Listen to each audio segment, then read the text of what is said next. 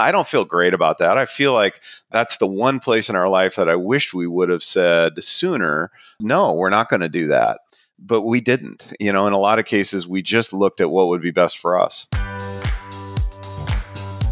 You're listening to Financial Grown-Up with me, certified financial planner, Bobbi Rebell, author of How to Be a Financial Grown-Up. And you know what?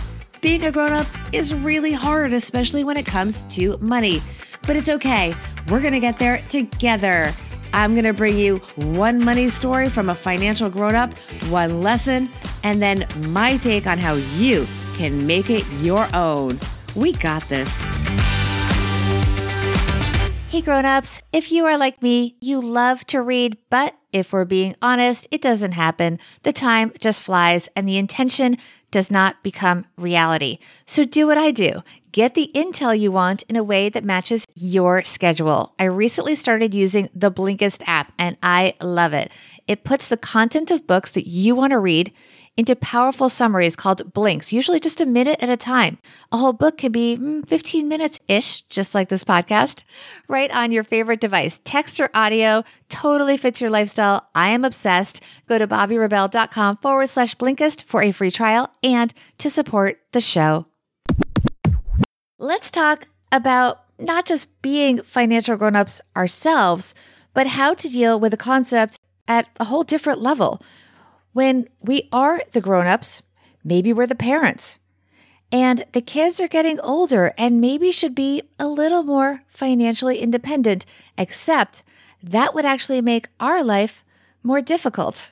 Welcome, everyone. New listeners, thank you for checking out the podcast. We try to keep it on the shorter side here, but the episodes are meant to be listened to a few at a time, so feel free to check out several if you have the time. And please take a screenshot, post it on social media so we can help spread the word, grow the community. It matters a lot. And please, of course, tag me at Bobbi Rebell 1 on Instagram, at Bobbi Rebell on Twitter, so that I can thank you and share it as well. Our guest on today's episode is the author of The Wealth Creator's Playbook, John Christensen, who also hosts the Wealth Confidant podcast, on which I was a recent guest. He is also the founder and CEO of Highland Private Wealth Management, a boutique financial life management company. But for our purposes here today, call him Dad. Here is John Christensen. Hey, John Christensen, you're a financial grown-up. Welcome to the podcast. Hey, thanks, Bobbi. I really appreciate you having me on your show. I appreciate your book, Wealth Creator's Playbook. I loved reading it. You're also, by the way, the founder and CEO of Highland Private Wealth Management, which is a boutique financial life management company. You've been talking a lot about your book, Wealth Creators. Tell us a little bit about that. We're going to come back to it after your money story, but just give us a taste of what it's about, because it's a very unique perspective on money that I haven't really seen before. Well, thank you. I appreciate that. What I really wanted to do was write a book that would give people the ability to go create a truly wealthy life, which was one that was built around meaning and purpose and other concepts of the broader, more holistic sense of your life, and instead of just creating a bigger pile of money. And it's true. And you talk about in your book how many people that have tremendous wealth are truly not happy at all. But you're happy. Your kids are happy. You know what, John? Here's the thing. Well, a lot of people get happy when they get bottomless coffee. Your kids were really happy because growing up, they had bottomless allowance. Tell us your money story, John. Yeah. Well, we've been successful at launching 3 kids, which we feel very proud of. But along the way, we made tons of mistakes. And one of those was we just had a difficult time saying no, and whether it was providing an allowance for the kids, and then they'd run through that allowance and we'd somehow refill it. But our story really is around providing a car for our kids. We needed the kids to get from our home to their school, which was a private school about 20 minutes away, 25 minutes away, and the kids were in sports. And so at this point, we didn't have time to have the kids earn enough money to get a car. That would have been nice, but we didn't have that kind of luxury. The car was really for you. So you and your wife and any caregivers in the mix didn't have to be doing the driving. Yeah, we were exhausted taking the kids around. You know, we felt like a shuttle bus, taking them to all their events and all their stuff. And So we needed that for them. And not only we provide the gas, we provided the insurance and all that. So it was kind of, yes, to take care of us. And in the process,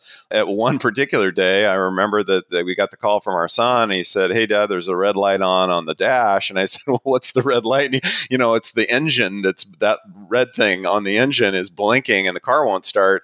Come to find out, they'd run the car to the point where there was no oil, had frozen up the engine. And so here I am putting a new engine in the car that was to help them kind of commute back and forth to school. And it was just kind of this constant need for us to keep things moving. And we just didn't do a great job of saying no, that there's consequences to that decision that you made not to look at the light when it was, when you needed to refill oil in the car. It really came down to our own comfort as parents. And while we talked about, hey, that wasn't a really smart decision, and hey, that engine's going to cost a whole bunch of money to replace and to fix, and it would have been great if we would have had more conversation about that before this point. Ultimately, at the end of the day, we put another engine in that car. There was multiple cars after that led to, us continuing just to feel like there was this flow of capital out the door to kind of support what we needed our kids to be able to do. And so, yeah, I don't feel great about that. I feel like that's the one place in our life that I wished we would have said sooner, no, we're not going to do that. But we didn't. In a lot of cases, we just looked at what would be best for us. What kind of discussions were you having at the time? Or would you have liked to have had, I guess? It sounds like you weren't having discussions. We were having discussions, but they weren't, though. We were at least open about the fact this is really costing Mom and I a lot of money. I do remember saying that, this is expensive. And at the same time, we were also, though, talking about what we valued as a family and things that we were seeing in our kids, which they were committing to. Our oldest son was committing to a sport that he loved. Our middle son was working. And so we were trying to commit, help support him in that. And so we felt like we were talking about things like generosity and talking about the opportunities that our kids were able to get that we weren't getting or didn't get as kids ourselves, my wife and I. And so we did have lots of conversations about those kinds of things. So I feel like there was some success in the types of things we talked about, in the experiences our kids got to have that ultimately shaped who they became. For example, our daughter was going on mission trips and helping building homes in Mexico. Our son got to go to Uganda and do some service work there. Our oldest son, who was playing baseball, got to go to Puerto Rico and serve some needy people in that area on a baseball trip. And ultimately, at the end of the day, while I feel like we made some mistakes in providing too much in some cases and not having consequence for the cash outflows, I also think those things that the kids got to do and what they were experiencing shaped who they became today. So what is your advice? What is the lesson, I should say, for our listeners? I think it starts with opening up investment accounts for kids and getting them, and that probably is seed capital from parents. That's money that you've got to put in there and help them kind of get a sense of how that works and help them understand what investing does and the power of that and the compounding of that and how that can provide freedoms and choices in their life. And it wasn't that we weren't talking about that. We kind of thought that the kids would be able to, accumulate enough money and savings and allowance that they would do that on their own in our home. And that just didn't occur. So I think that would be a place to start, would be seed some investment account for them, a small amount or some amount that you can talk to them about what companies you're interested in, buy a few shares of a few stocks. And I see successful parents talking about that. The other thing I see parents do that we did, and I have to say we did it differently in this, but is saying, here's what we value as a family. Here's what our family is about and why we spend money on the things we spend money on. And articulating that to kids, it's not so much about the dollar amount we're spending. It's almost irrelevant. It's we're spending money on these things because we care so much about them, and talking openly about that. I think we gave our kids that gift of being able, almost like an entrepreneur, you can go do whatever you want to do. And they watched their mother and I go do that. All those things are messages. I think it's important to think about. Summing that up, I would say, what are the messages you're sending to your kids? And sometimes that financial literacy is a great head knowledge, but is there a message in that you want to deliver to them? And the message for us was, you can go be whoever you want to be, and we're going to give you the tools and prepare you for that. And then we're going to launch you, and we're going to let you go to figure out what that is. Very well said. Let's talk about your everyday money tip because it's very goal-oriented as well. Move towards something that is in the direction of risk. And what I found is you don't have to get all the way there. It'd be great if you could, but just take one step towards that because life will pass you by. And I just see lots of people who have money, interestingly enough, and can do anything they want to do, don't do that. And I see people that don't have money, it's the same. We are somehow wired to stay in our whatever our comfort zone is, our cocoon. We're kind of wired to stay there, and it takes effort to take that step. And I would just encourage people to take that step. And that's part of what I wrote in my book, which is I want to maximize my return on life.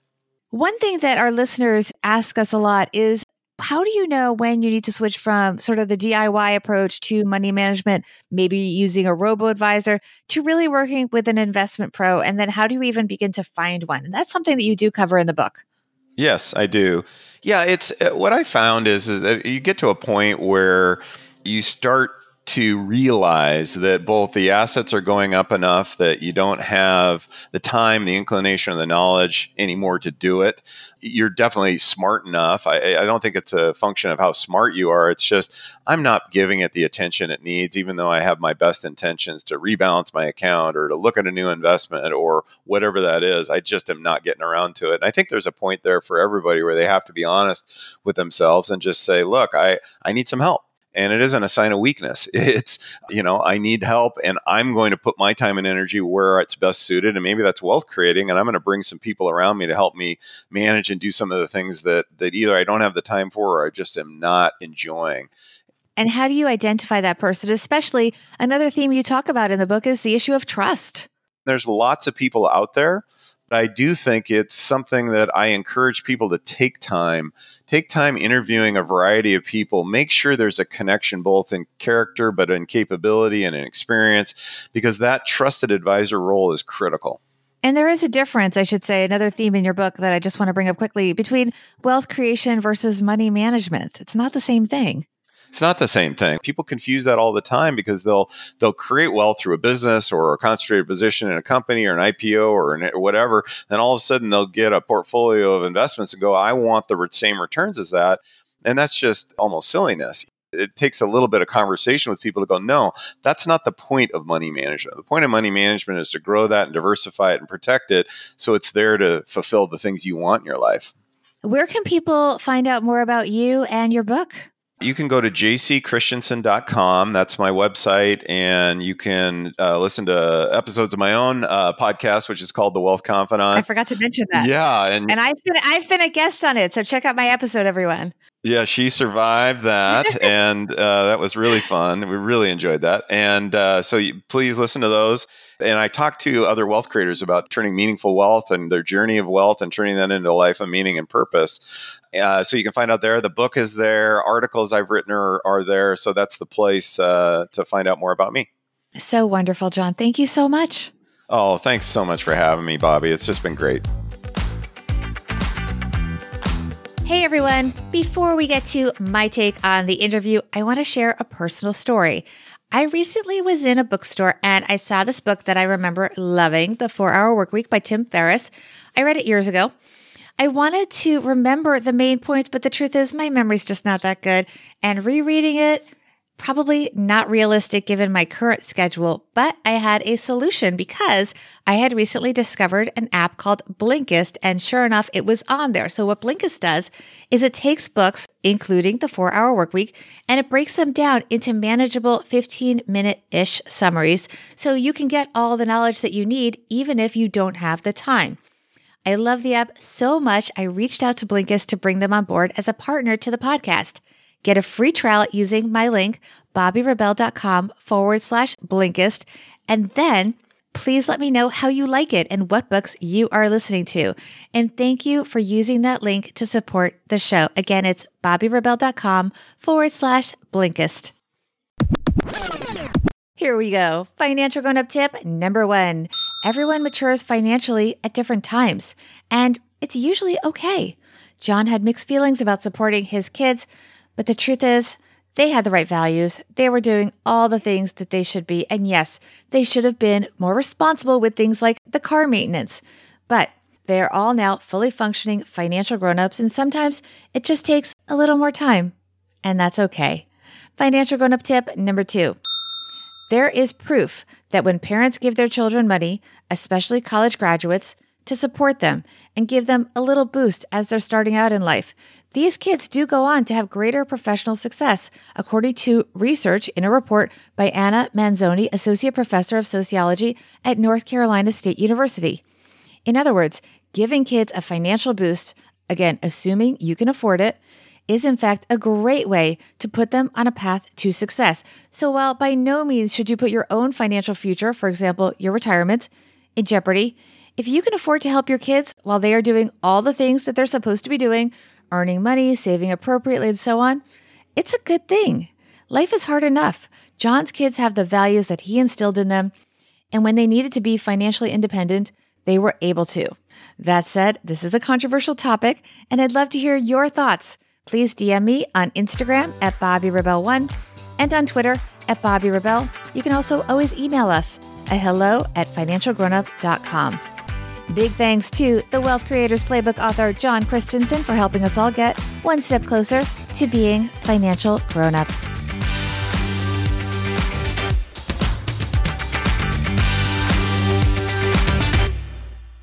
Financial Grown-Up with Bobbi Rebell is edited and produced by Steve Stewart and is a BRK Media production.